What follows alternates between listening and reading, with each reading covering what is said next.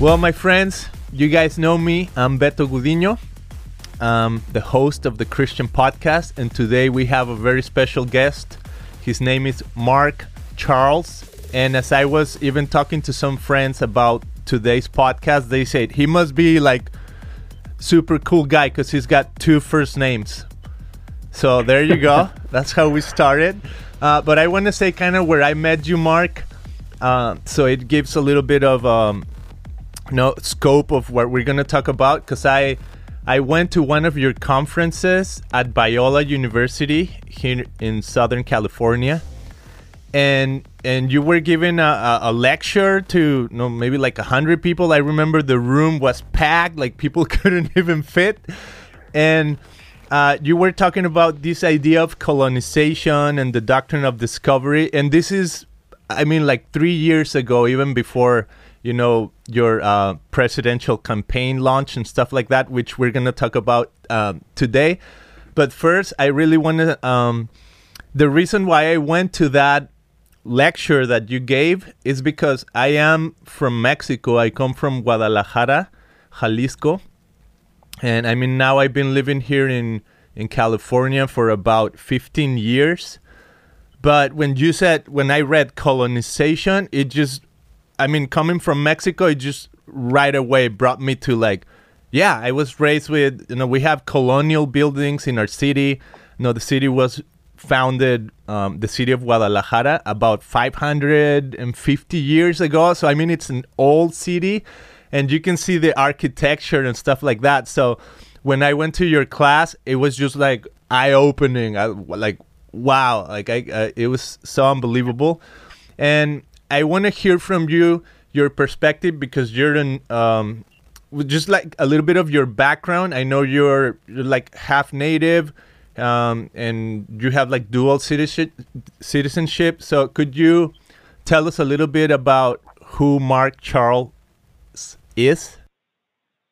Absolutely. So please let me introduce myself first traditionally. So Yate, Mark Charles Yinashia, Sin bekedene nisle do tohiglini chin. Sin bekedene dasha che do toluchini dashanella. In our Navajo culture, when we introduce ourselves, we always give our four clans. We're matrilineal as a people, and our identities come from our mother's mother. Now, my mother's mother is American of Dutch heritage, and that's why I say Sin nisle. Loosely translated, that means I'm from the wooden shoe people. My second clan, my father's mother, is Tohiglini, which is the waters that flow together. My third clan, my mother's father, is also Sindike Dene. And then my fourth clan, my father's father's Totochitni, and that's the Bitterwater clan. It's one of the original clans of our Navajo people. I also just want to acknowledge that I'm speaking to you today from Washington, D.C. And the lands where I live here in the District of Columbia are the traditional lands of the Piscataway. So it's the Piscataway Nation that lived here. They hunted here. They farmed here. They fished here. Their lands were here long before Columbus got lost at sea. And they were the nation that was removed from these lands so the District of Columbia, the state of Maryland, the state of Virginia could be built up. And so I want to honor the Piscataway as being the host people of these lands. And I want to thank them for their stewardship of these lands for these hundreds, even thousands of years. Um, so yeah, I'm I am a uh, a dual citizen of the United States and the Navajo Nation. My mother is American of Dutch heritage. My father is Navajo, and I am not half Navajo and half Dutch or half American. I am Navajo and I am Dutch, and I am American. And so I've I've chosen very much to not allow blood quantum to identify me, but to allow my identity and to embrace as fully as I can the identity of both my mother's son as well as my father's son. And then try to understand how do I live and how do I be a part of a nation where where these identities are very much mixed, or they're all together. So yeah, a lot of my work over the past uh, 20 years of my life has been trying to reconcile um, the relationship between my mother and my father, or even reconcile. You might want to say the relationship between my mother and my father, and my the identities I have within me. Um, you know, it started really when I was, um, this was around 20 years ago, early 2000s. I was called as a pastor of a church in Denver called the Christian Indian Center. And uh, it was a, a, native church started by the, the Christian Reformed denomination. And it, this church was that denomination's ministry to the native community of Denver for about 50 years. And I was the first native pastor they had had in several years at this church. And when I arrived there, one of the first questions the, the council, the elders and deacons of the church said to me in our first council meeting was they said their last pastor introduced them to the idea of contextualizing worship. Um, what did it mean to be both native and a Christian? How could worship of Christ be contextualized for native culture? And they wanted me to lead in that process. And they introduced me to a group of indigenous Christians from all over the world who were meeting at a time with a group gathering called the World Christian Gathering on Indigenous Peoples. Uh, they met that first year, I think it was 2001, 2002, in Hawaii, hosted by the native Hawaiians. Uh, we've also met in Sweden, hosted by the Samis. We've met in uh, uh New Zealand, hosted by the Maori. We've met in Israel, hosted by um, some Messianic Jewish leaders who understand their identity both as Jewish and as Christian people. And so I've been with this, I've been with that group for almost a decade, um, meeting with them, learning from the stories of what was happening in indigenous communities all over the world who were trying to decolonize their faith, trying to understand what does it mean to be both indigenous and Christian, um, which is a challenge the church has been wrestling with since the Acts 2 community, right? You know, I mean, Jesus came as the Jewish Messiah and he ministered and taught among Jewish people. And it wasn't really until Cornelius, who Peter went to Cornelius, who was a Gentile. This is even after the Acts 2 community, which the Acts 2 community was mostly Jewish people. It was, it was Jewish people, Jews from all over the world, but people assimilated culturally to the Jewish culture and the Jewish religion. And yet in in I think it's Acts nine or ten, we have Cornelius who is a Gentile, and he the Spirit speaks to Cornelius to call Peter, and the the Spirit speaks to Cornelius or to Peter to go to Cornelius. And Peter shows up at Cornelius' house and says, I'm not even supposed to be here. I'm a Jew. You're a Gentile. I should not be around you, but the Spirit sent me here. And Cornelius hears the message that Peter brings, and then the Spirit of God falls on Cornelius and his family. And this kind of freaks Peter out. He's not prepared for that, right? Even after spending three years with Jesus, Jesus didn't minister to Gentiles. He ministered primarily to Jews. Yeah, he, he went even to the outer edges of the Jewish community with talking to Samaritans, but his primary focus was he was ministering to Jews. And so Peter was like, when he saw this, he's like, he and the people he were with, they were amazed. It really never occurred to them that the Spirit of God might fall on Gentiles.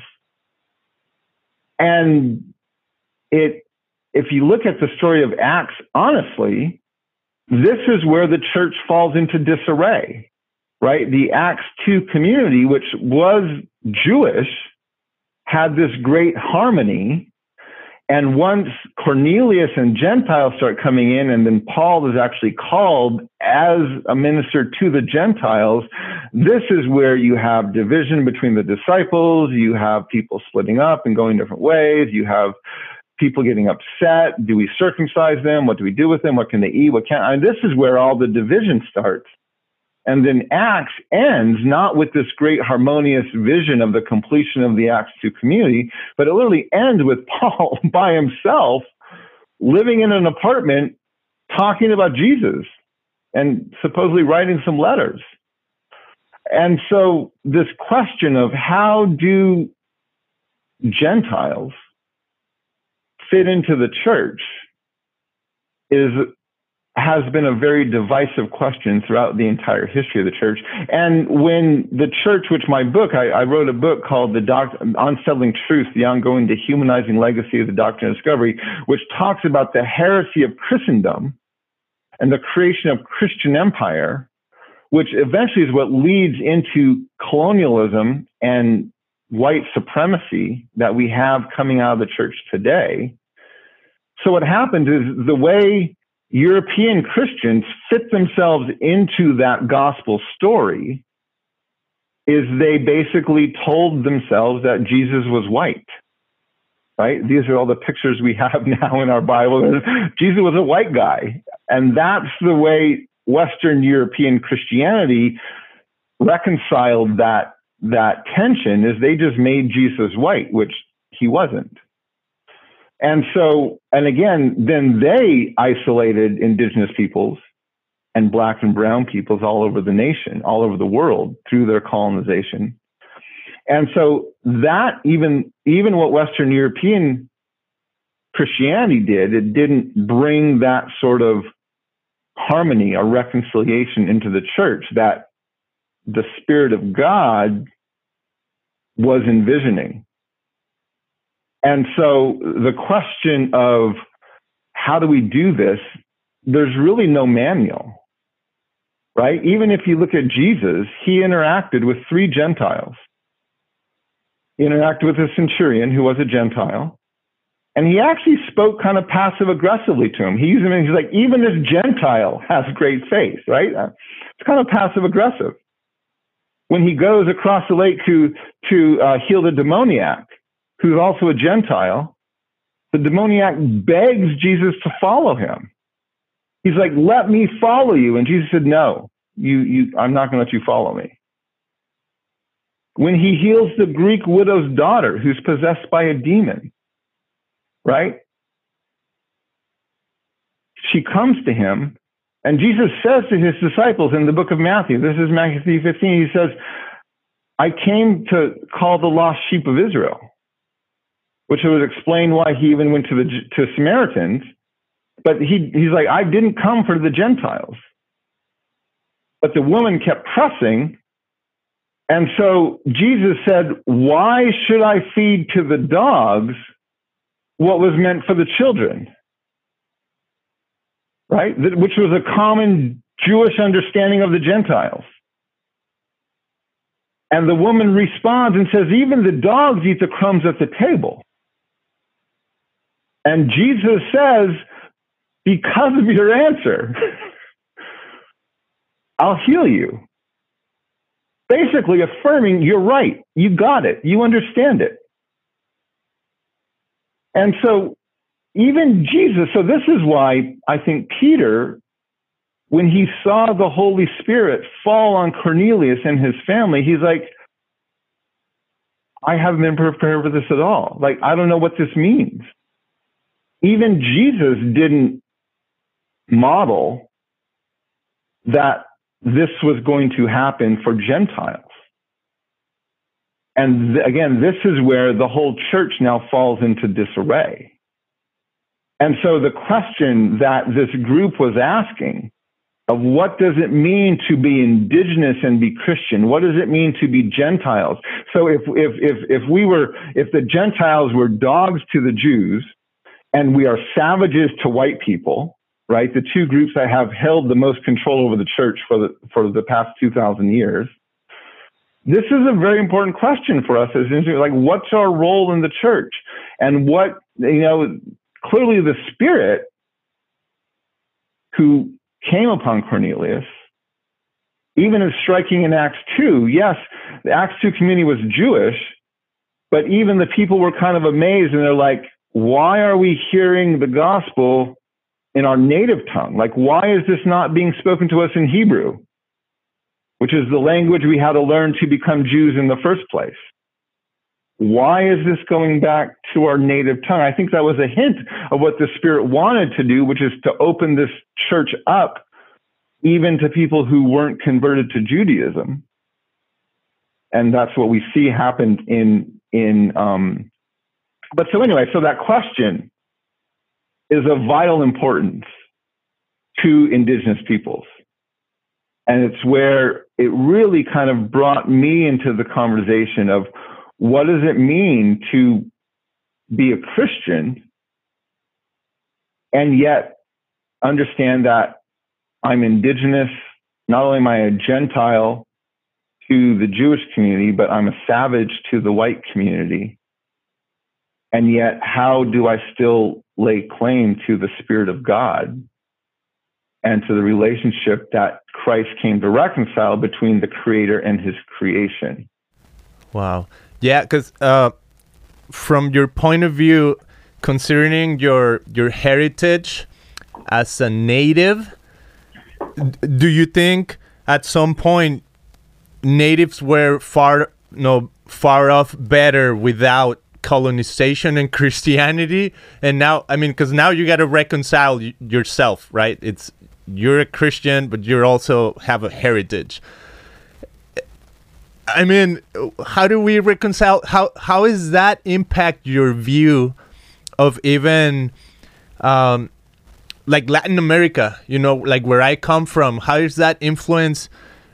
I mean, I grew up like knowing about where, where I come from. There's this um, these pyramids that are round, and I think for for what I've learned is the only pyramids that are round in like the whole continent they're small, you know, they're not as big as like the Aztec or Maya uh, Mayan pyramids, but it's it's they just found them like maybe like 30 or 40 years ago and they're close to my city. And it's just amazing when you see them from above it's just like round circles spreading out with little niches of of roundness um, but when it just makes me think you know about the people that live there hundreds and thousands of years ago, it, you know, before, like you were saying, you know, before uh, Columbus got lost at sea, and uh, I mean, do we have to acknowledge? And I, I'm just trying to learn my own history, right? Coming from Mexico, uh, I don't. I I love the way that you said, you know, you recognize when you introduce yourself your lineage in a sense you know where your you know, your your mom's heritage and your dad's heritage. I'm a little lost because all I know is like my dad was born in you know in in the state of Jalisco. His dad was born in the state of Jalisco, and then from there on, like I have no idea where I come from. You know, all I know is we we grew up in Mexico, and that's about it, right? Maybe we have no, because maybe my my little bit of fair skin. Well, maybe I have some sort of no um, European heritage, like most likely Spanish, right? Because they were the ones that colonized that area. But I'm just like trying to learn. Um, where do I come from? What should I celebrate? You know, I grew up knowing, um, you know, Cristobal Colon or um, what do you call him? Christopher Columbus. Cristobal Colon discover America, right? And we had October 12th was a big festival at every school in Mexico. We're celebrating the discovery of, of America, the continent, right? Not just uh, yeah. America, the United States. And it's just something that as a kid we celebrated. It's like, okay, it's October 12th, it's yeah. the time to do it.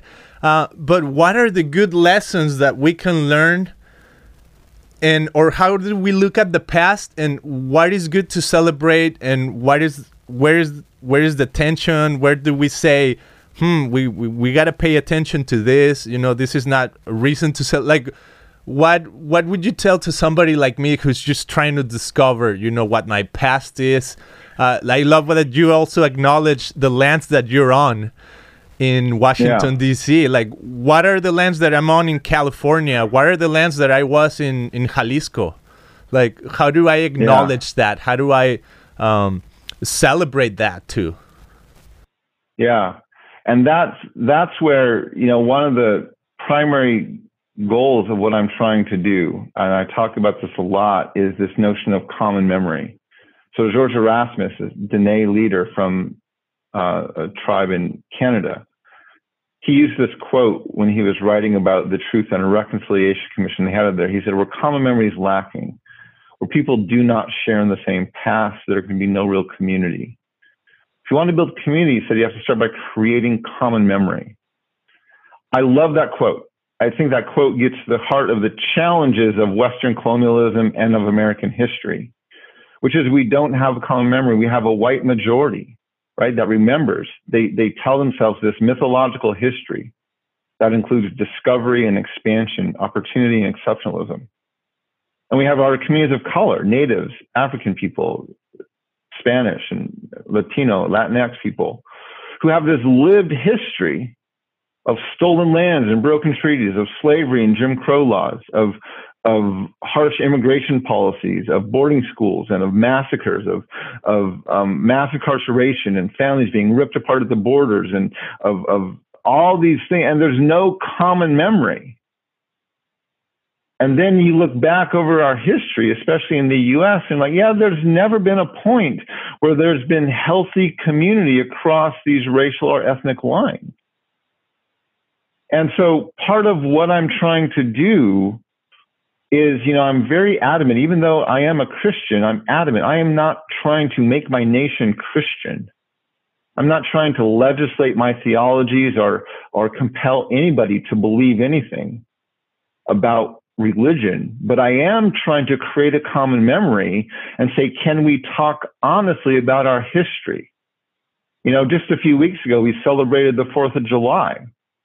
I haven't been able to celebrate the 4th of July in many years, ever since I decided to read the document and realize that 30 lines after the statement, all men are created equal, the Declaration of Independence refers to natives as savages. So the reason the founding fathers used the inclusive term all men, all men are created equal, the reason they said that is because their definition of who was human was actually very narrow and small. Natives were not considered humans. And so, therefore, the Declaration of Independence was not meant to include me as a Native man. So, therefore, I can't celebrate that holiday. You know, one of the greatest presidents of American history is Abraham Lincoln. His mythology is that he he freed the slaves and he he um, you know saved our, our our nation from division. Well, when you read his writings, he was a blatant white supremacist. And actually, we've never abolished slavery. The, the 13th Amendment doesn't make slavery illegal. It redefines and codifies it under the jurisdiction of the criminal justice system. And between 1862 and 1865, Abraham Lincoln literally ethnically cleansed the states of Minnesota, Colorado, and the territory of New Mexico to make way for the Transcontinental Railway making him one of the most genocidal presidents in our nation's history. So I can't celebrate Abraham Lincoln. It's like asking a Holocaust survivor to celebrate um, Adolf Hitler. You can't do it. And so this is the challenge is our nation doesn't have a common memory. We don't teach our history. We teach a mythology and it ignores huge injustices, huge marginalizations and discrepancies and all these other things. And it, it just teaches this one very simplistic mythological history that in many instances is not even remotely accurate. And so, so much of what I'm trying to do is to find a way to teach this history, not to condemn and demonize people, but to say, let's look at what we're standing on. Let's look at where we've been so we can find a way to get to a better future. And I'm, this is really what's at the bulk of my work. And it's what's at the heart of my campaign, which is I want to create a common memory so that for the very first time in our history, we might have a nation where we the people truly means all the people. I love it. I was, I was, uh, no, I mean, before you launched your campaign, I watched the, you have a TED talk on YouTube. Mm-hmm. And um, I mean, it's really good. I think you laid out super well right there for people that want to, you know, go and watch it and and learn a little bit about you know that doctrine of discovery, um, go watch the TED Talk. Just search for Mark Charles on YouTube, and you can find it. And you talk about that idea of common memory. And one thing I'm I'm just trying to to figure out what is how do you reconcile these these ideas of nation when for example when i take my kids to school my i have three kids they were born here in in the us and i take them well before covid right i was taking them to school and then they do this thing called the pledge of allegiance i think it's called where they say Mm-hmm. i pledge i pledge allegiance to to the flag of the united states right and then it says one nation under god uh, but I mean, you're saying that there's a Navajo nation within this nation that's already here, right? How does that work? I mean, if if you're a native, are there several nations here in the U.S. that um, they Yeah. call them native So, nations? How, uh, how does that work? Can you just give some shed some light on that? Yeah, first, let me just go back to the, the TED talk you're talking about. It's a TEDx talk I gave about um, a year and a half ago. It's called We the People, the three most misunderstood words in U.S. history. Um, it was at a TEDx here in the DC area, but it's actually um, hosted now on the TED website. So if you just search Mark the Charles, Mark Charles, We the People, you should find that TEDx talk. And I encourage people to watch it. It's really lays out the history, especially how the doctrine of discovery gets embedded into our understanding of land titles. Um, and that serves to make white supremacy really a bipartisan value. So I encourage everyone to watch that video if you're able to. Um, the other piece is, yeah, there, this nation, right? The United States of America, which now encompasses all the way from the East Coast to the West Coast and up to Alaska and Hawaii. Um, the, there were nations who lived here. There were groups of people who had government systems and, and, and laws and societies here. They weren't Western and they weren't written, but they were, we actually had established societies here. We were nations. And when Europeans came, treaties were written and agreements were made between nations. And so this is where it becomes so important, where there are literally, I think it's 400 treaties written between the US government and native nations. And the Constitution states that, that treaties are the supreme law of the land. Now, just last week, we had a very um, important Supreme Court opinion delivered um, called it was McGirt versus Oklahoma, and that question was: Is Oklahoma the eastern part of Oklahoma? Is it reservation land or not? And um, the I won't go into all the complexities of the case. I actually have some information about it on the blog of my campaign website at markcharles2020.com. I, I made a statement about this opinion, and I um, have a I gave a live stream about that opinion, which you can find on our website.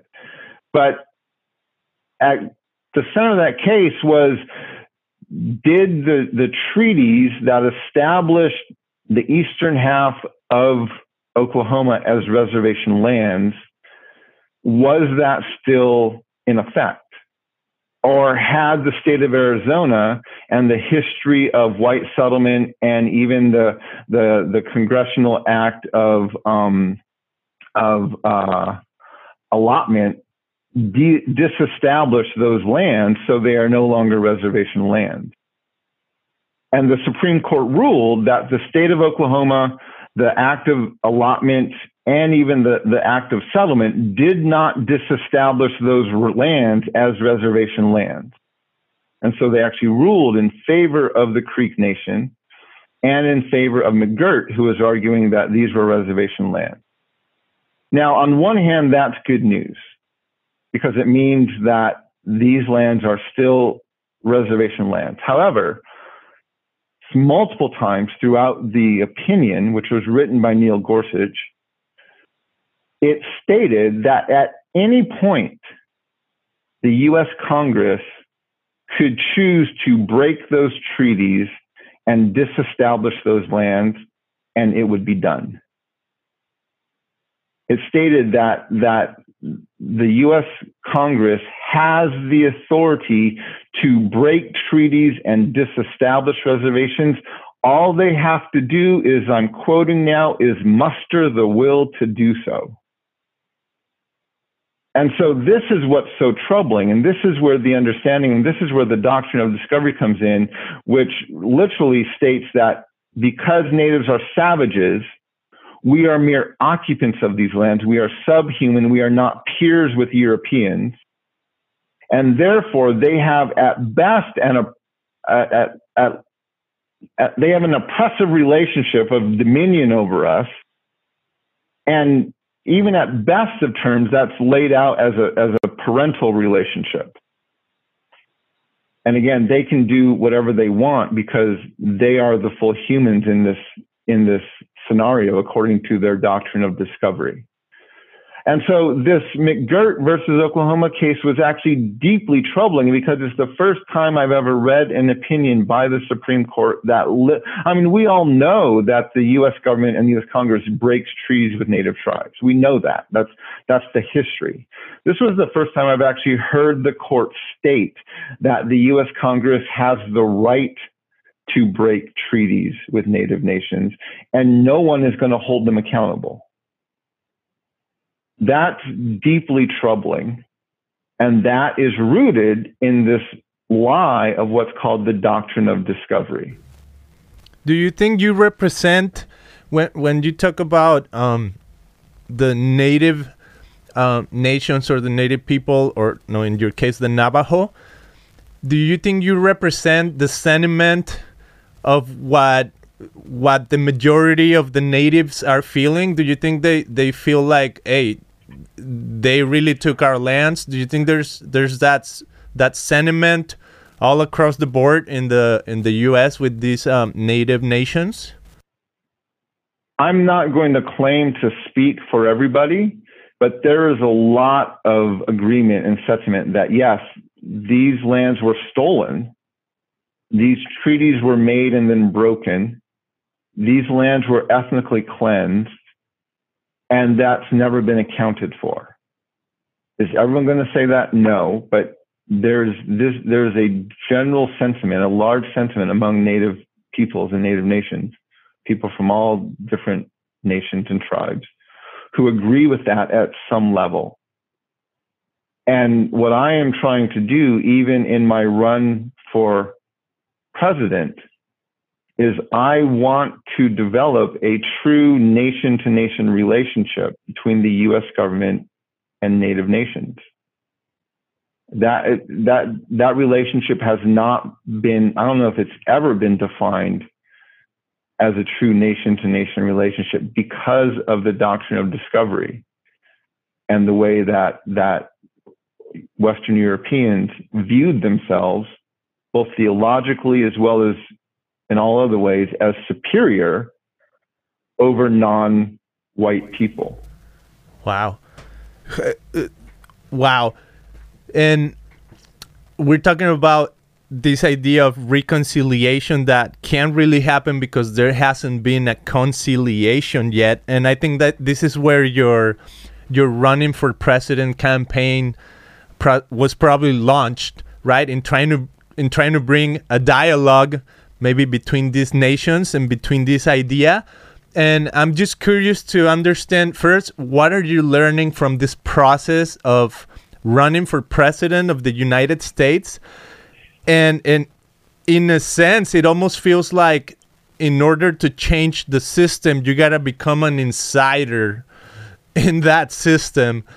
But I love the idea that you said, I'm not here to condemn. I, I'm here to create a common memory so what would that look like in in your running for president? Like how would you create a common memory and how do you how do you bring conciliation? What would that look like?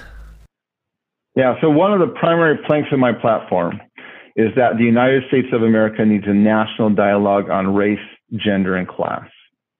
A conversation I would put on par with the truth and reconciliation commissions that happen in South Africa and Rwanda and in Canada. I wouldn't call ours truth and reconciliation though, because reconciliation implies that there was a previous harmony, which isn't accurate. So I would use the term truth and conciliation because conciliation is merely the mediation of a dispute right? So if reconciliation perpetuates the myth of America, we used to be exceptional, now we're not. Conciliation demands we have a more honest starting point. They both get us to a healthier relationship. It's just one's more honest and the other upholds the, the myth or the mythology. And again, this is about creating that common memory. This is about helping our nation to be more just. This is about, so, you know, in his last State of the Union, President Obama, who experienced great divisiveness against his presidency by our nation, which is not surprising. I mean, we have a constitutional precedent that the office of the president was created solely for this position of the white landowning male. And the fact that there was a black man serving as the president of the United States was appalling to many Americans. And so there was a lot of divisiveness about his presidency. And in his final State of the Union, he was acknowledging that and calling our nation to a new politics. And in his speech, he, he actually quoted the Constitution. He said, We the people. Our Constitution begins with these three simple words, words that we've come to recognize mean all the people. Now that sounds beautiful. And he got a lot of applause for that line, but I've studied our history. I've read the Doctrine of Discovery. I've read our Constitution. I am positive when the founding fathers wrote We the People, they had no intention of that ever including all the people.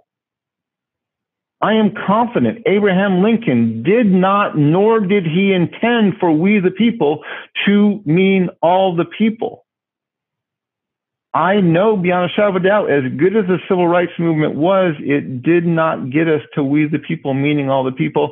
And President Trump demonstrates daily that he does not believe we the people means all the people. And so while that sentiment sounds beautiful, it's not accurate. And so my campaign, my campaign for president is I'm calling the question. I'm asking our nation, do we want to be a place where we the people means all the people? If we do, we have to work on our foundations. We have to deal with our history. We have to deal with our past. We have to change what we're built on. And this is the challenge of my campaign. This is what I'm trying to where I'm trying to get us. And so I just laid out a few weeks ago my first 100 day plan, my plan for my first 100 days in office. And I literally want to remove the racism, the sexism, and the white supremacy from our foundations. On my blog, on our campaign website at markcharles2020.com, I have an edited draft of the Constitution. It doesn't change balance of powers. It doesn't change checks and balances. It doesn't change these different institutions we've set up. It does remove the racist, the sexist, and the white supremacist language. If you read the Constitution, you will find that there are 51 gender specific male pronouns, 51 he, him, and his. Now, many people say, well, that's the old English. It can apply to both genders. Well, it might have, maybe in some academic sanitized world. But if we want to tell ourselves that the people who wrote and used old English were not racist and sexist people, we're kidding ourselves. Right? Yes, he may have been able to apply to women, but women did not have the right to vote, and no one expected them to have the right to vote. And so we can't just say, well, it could have applied to both people. Well, it might have been able to, but the people who used that language and wrote those documents were absolutely incredibly sexist. But let's not pretend that they were something they were not. And the same thing with racism. And so my proposal is we need to remove this language. I'm wearing my hair, my tsiiyéél, my Navajo bun. It's tied in red yarn. One of the reasons it's tied in red yarn is because it, I, I, I wear that to remind myself every morning when I tie my bun and I, I, I pray to remember missing and murdered indigenous women and girls. There's a crisis throughout Indian country where there are hundreds, thousands of indigenous women and girls who've been reported missing, reported as murdered by their friends and family to law enforcement. And not only have many of these cases not been closed, in many instances, they've never been opened. There's literally hundreds, thousands of these women being reported annually. And nothing happens. Oftentimes, their families are left to search for them themselves. When I was at the Frank LaMere Native American Presidential Forum, they asked the candidates, they asked Bernie Sanders, they asked um, um, Elizabeth Warren, they asked Julian Castro, they asked Marianne Williamson, they asked Kamala Harris what they would do about this crisis. And many of them proposed that they would write a new law or create a new policy to protect this very vulnerable demographic.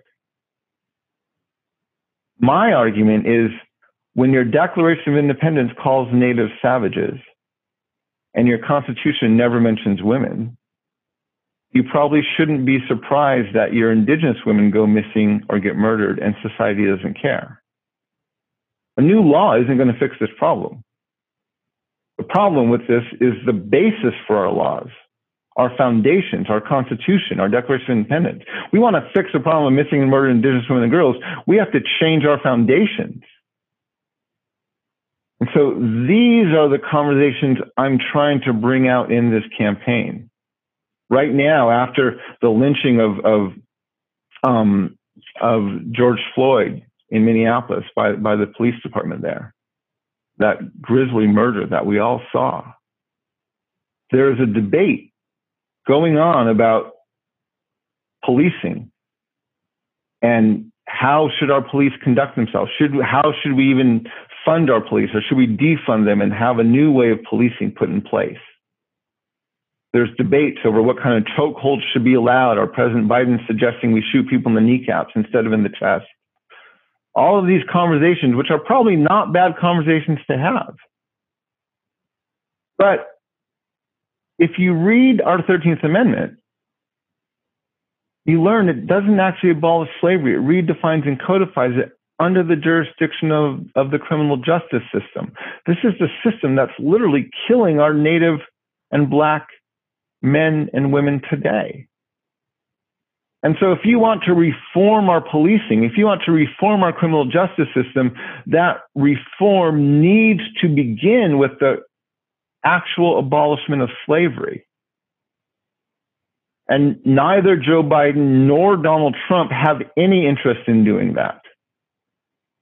They would love to talk about what kind of chokeholds to allow or what kind of what kind of you know targets we should put on people, but they do not want to have a, a discussion about the foundational level problem. I'm the only candidate in this 2020 race who is calling for the abolishment of slavery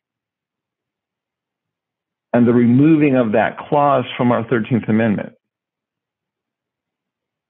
And so this is where, yeah, we have to deal with our foundations if we want to be able to build this nation where we, the people, truly means all the people. Wow, Mark, there, have there been any other um, natives running for president before? Uh, what's what's kind of like the history with with natives and politics? Is there any like major uh, no influence that has been in the past, or are you like are you like the pioneer of this? There's been there there's been one other native who has run for president, and I apologize, his name is slipping my mind right now. Um, but there's been one other uh, who's run for president. There was one or two others who have been nominated for vice president. But yeah, this is this is not something that happens regularly within our country. Um, and I wish it would be a whole lot more common. You know, um, I really like the fact. So right now, one of the conversations our campaign's talking about and that our nation's talking about is voting reform, right? And we, we have the Republican Party right now that is working very hard to limit voting. The Republicans know, Donald Trump knows that the more people who vote, the less likely he is to get elected. And so even though we're in a global pandemic and um, it's not safe to to break social distancing, he is fighting against making mail-in voting, voting by mail, universal. Because he knows the more people who vote, the less chance he has of winning. So he's he's raising fears about voter fraud, even though there's very little basis for that. Even he has voted by mail in the past. Um, and so he's doing that because he, the, the Republican Party wants to limit access to the ballot, to the voting booth, because they have a less chance of winning if more people vote. The Democrats, while they're open to having more people vote, they want to actually limit the number of people who can run. Right. So most of the of the the um, flack that my campaign gets about running as a third party, as an independent in 2020, doesn't come from Republicans, it comes from Democrats. Right? The Democrats had the most diverse pool of candidates they've ever had in their history running for president this past year. They had more women, more people of color, more members of the LGBTQIA2S plus community, they had one of the most diverse pool of candidates running for the office of president of the United States in our nation's history. But they require their candidates since 1972 which is right after the civil rights movement when people of color got more access to both running for president and to voting. Ever since 1972, the Democrats have run their presidential politics through Iowa and New Hampshire. Iowa is the sixth widest state in the country. New Hampshire is the fourth.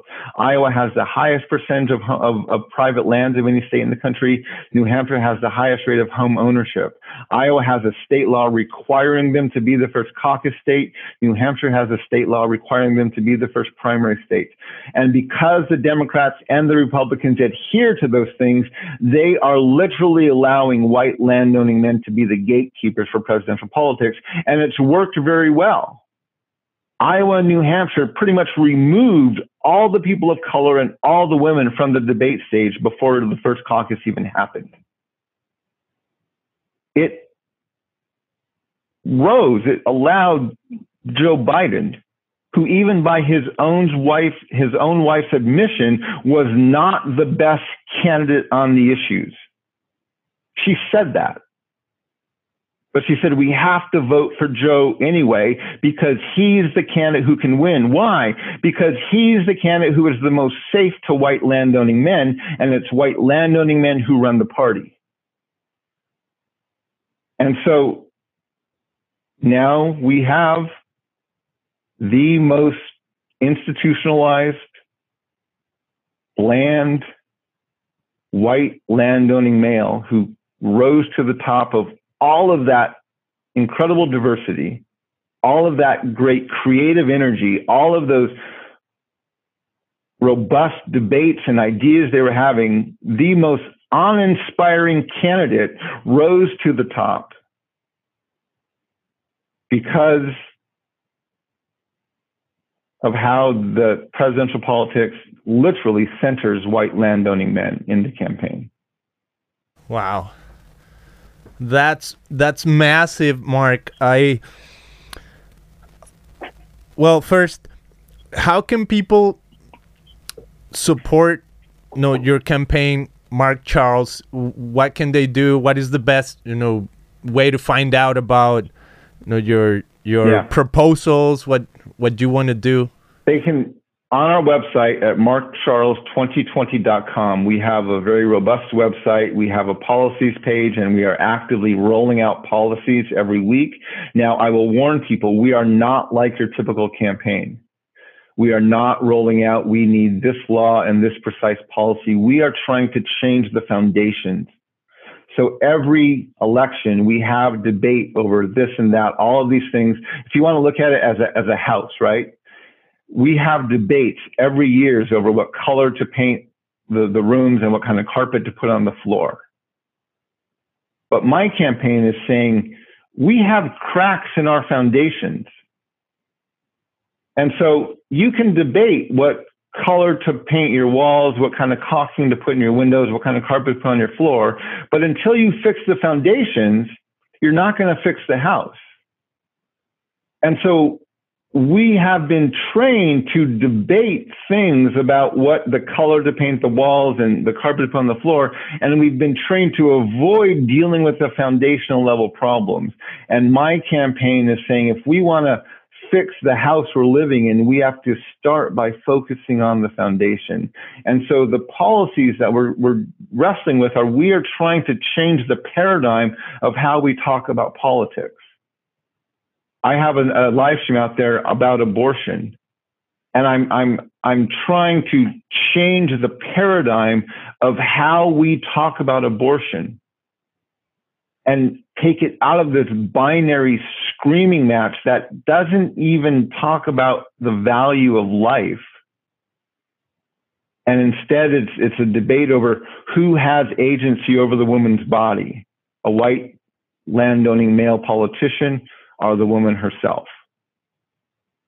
That's the debate we have. That's what we have people screaming at each other on. So I have a live stream out where I'm trying to reframe that whole discussion and proposals of what we need to do our, to our foundations so we can actually have a discussion, even a political discussion on the value of life. Right now, we don't have the tools. If you read our Constitution, there's nothing in our Constitution that says we as a nation have a collective value for life at any level. Human life, life of the unborn, life of the woman, or even the environment around us. The assumption is that our values are for exploitation and profit. The way our capitalism works is that the people at the top oppress the labor and the people at the bottom so they can maximize their profits. So we have to change those things. We don't have the tools right now to have a robust debate on the value of life at any level. And so I'm trying to reframe those things. Again, same thing with police reform yes, we have to talk about reforming the police, but that discussion has to start with abolishing slavery, not with defining what chokeholds are legal. And so I'm trying to read, help people understand that when they come and look at what we're advocating for as policies, it's not the, the, the detailed plans and bills that most politicians put out. We have to get there at some point, but until we fix the foundations, it, it doesn't make any sense to, to debate what color to paint the house. Yes, it's an important question to answer. Yes, we have to figure out how we're going to do air conditioning, how we're going to do heating, how we're going to do storage, how we're going to break up the bedroom. We have to discuss those things. But until we deal with the foundations, which we haven't worked on our foundations, not at this level, and in a long time. And so our campaign is trying to reframe that. And so when you go to our policy page, you will see that we are engaging a different sort of dialogue. On our YouTube channel, we have we have dozens of, of YouTube live streams up there where I'm talking about different issues and again trying to bring the discussion down to the foundational level, trying to change the paradigm that we're having these discussions in. We have a lot of material up there. I encourage people to listen, to watch, and to engage with us in these conversations. For people who don't know about my campaign, I encourage them. We actually released a year and a half ago, or a year ago, in May of 2019, when I announced my campaign, we released a nine minute announcement video. That nine minute announcement video, even today, with the global pandemic, and with all of the, the debate on white supremacy and institutionalized racism that we're having today, that campaign video hits those messages directly. And I get emails daily, messages daily on social media from people who are saying, I, I just found your video and it, I'm choked up about it. It's so appropriate and you're addressing the issues that we need to talk about as a nation. It is to this day one of our best campaign tools because it it's honest, it's unifying, it has it's full of vision and it's laying out yes we have a challenging road ahead but we can actually get there. We can actually make these changes that we so desperately need to make. And so i encourage people to go online go to markcharles2020.com click on the announcement video and you can you can watch that video and you can share it. We're encouraging people to donate to our campaign. We we are you know because we're not in the democrat or republican parties our fundraising is nowhere near what their levels are. We are the highest fundraising independent in the race. At least we were. Um, I'm not sure what Brock and Kanye have done in the last few weeks since they started running, but we've been in the race for almost 14 months now, and uh, we've raised over $100,000. And uh, we are our campaign's growing, our social media platform's growing people following us are growing. Uh, there's more discussion about us. It looks like we will be, people will be able to vote for us in 41 states. We, we expect to be a write-in candidate in 38 states and to be on the ballot in three to five states. And so we are expecting that in 41 states, people should be able to vote for us, for me, for president. Um, there's about 10 states um, where we probably won't be able to vote for us because of some of the more restrictive ballot access and due to the pandemic and not being able to collect signatures remotely. Um, we're not going to be on the ballot in about 10 states, but in 40 other states and the District of Columbia, we expect people will be able to vote for us, which is great news. And it means we still have access to more than 450 votes in the Electoral College, which is more than we need to win. So we are very much a viable campaign all the way through to the end.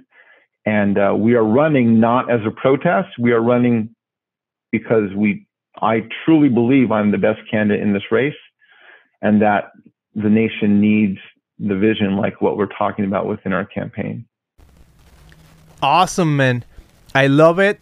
Thank you so much, Mark, for, for giving me an opportunity to talk with you, to learn from you, to talk about these ideas of um, conciliation and going from we the people to all the people and learning about your your political campaign running for president of the United States some of your you know maybe the struggles that you have uh, gotten through to get there the process. Uh, I just want to say, you know, for the people that are uh, tuning in, either on audio or video, you know, learn more about Mark Charles, like you said, go to the website markcharles2020.com. Uh, find him on YouTube. There's a lot of information right there too. And also, I want to mention that you have the book called Unsettling Truths, right? Um, that yep. is available. Where can people get? It's like just Amazon or it's go online. to the website. Yeah, they can get it pretty much anywhere. It actually won a um, uh, Publishers Weekly starred book review, so it's it's available everywhere. It's uh, getting good reviews, and yeah, they can buy it anywhere you buy books. Cool. Well, Mark, and and I love that. You know, one of your like big uh, points that you want to make um, make awareness of is we need to create a common memory, and I think to me personally, I think this is for me creating common memory. Sitting here with you talking about these issues learning uh, about where you come from about who you are about your dual citizenship to me this is this is part of that process of creating a common memory. I thank you so much for this time. And because one day when you are the president of the united states i know that i had this moment with you before you know stating i mean not not uh physically face to face but on these digital devices. Yeah. thank you so much mark. Is there anything else you would like uh, for people to know or maybe anything you want to mention as a one last thought?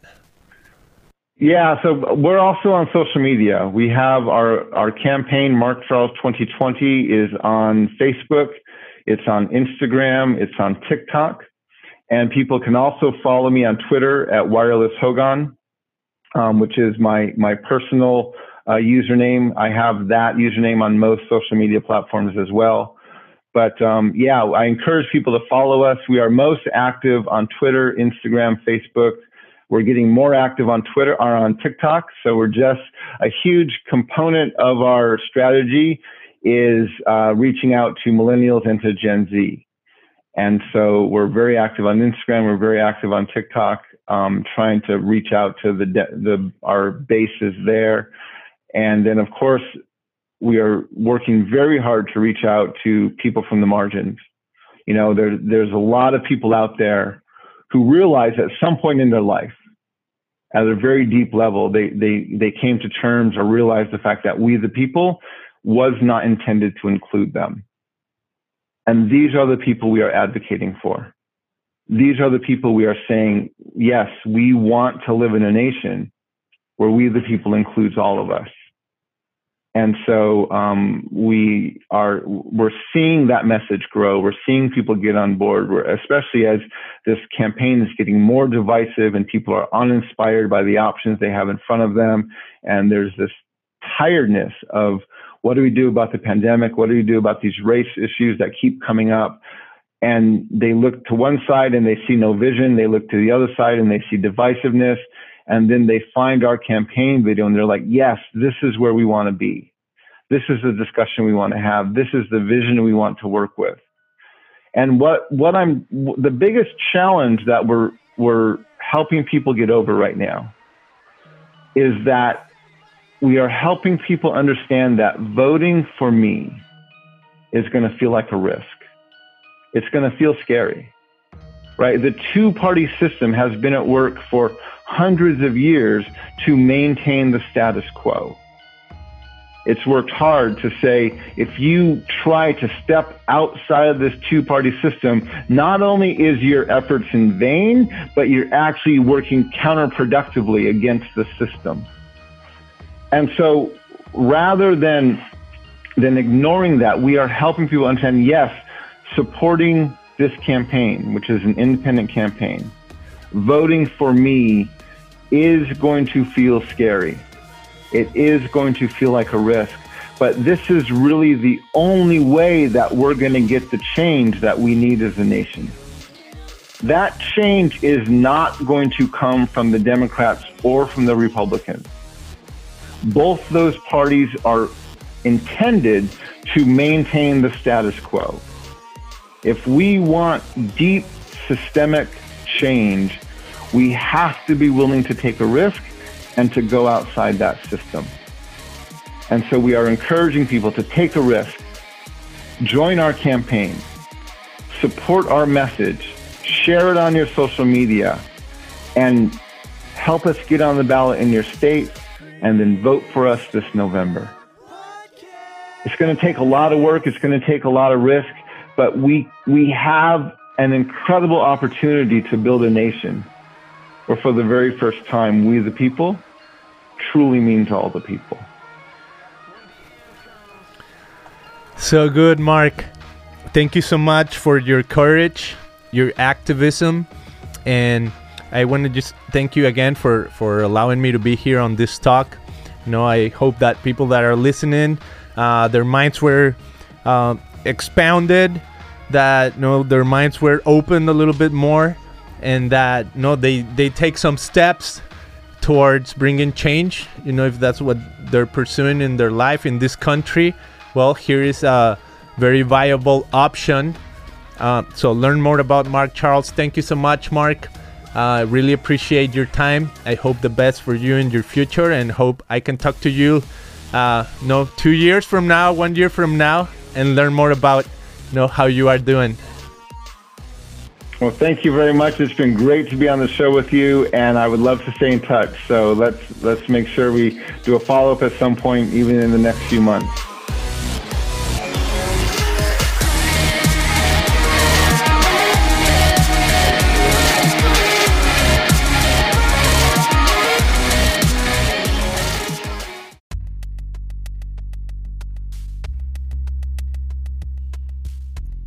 Thanks for listening to this episode of Christian Podcast. If you liked this episode, share it with friends and family. Make sure you subscribe and leave a positive review wherever you can. You can also visit ChristianPodcast.com to learn more about our show. Hasta la vista.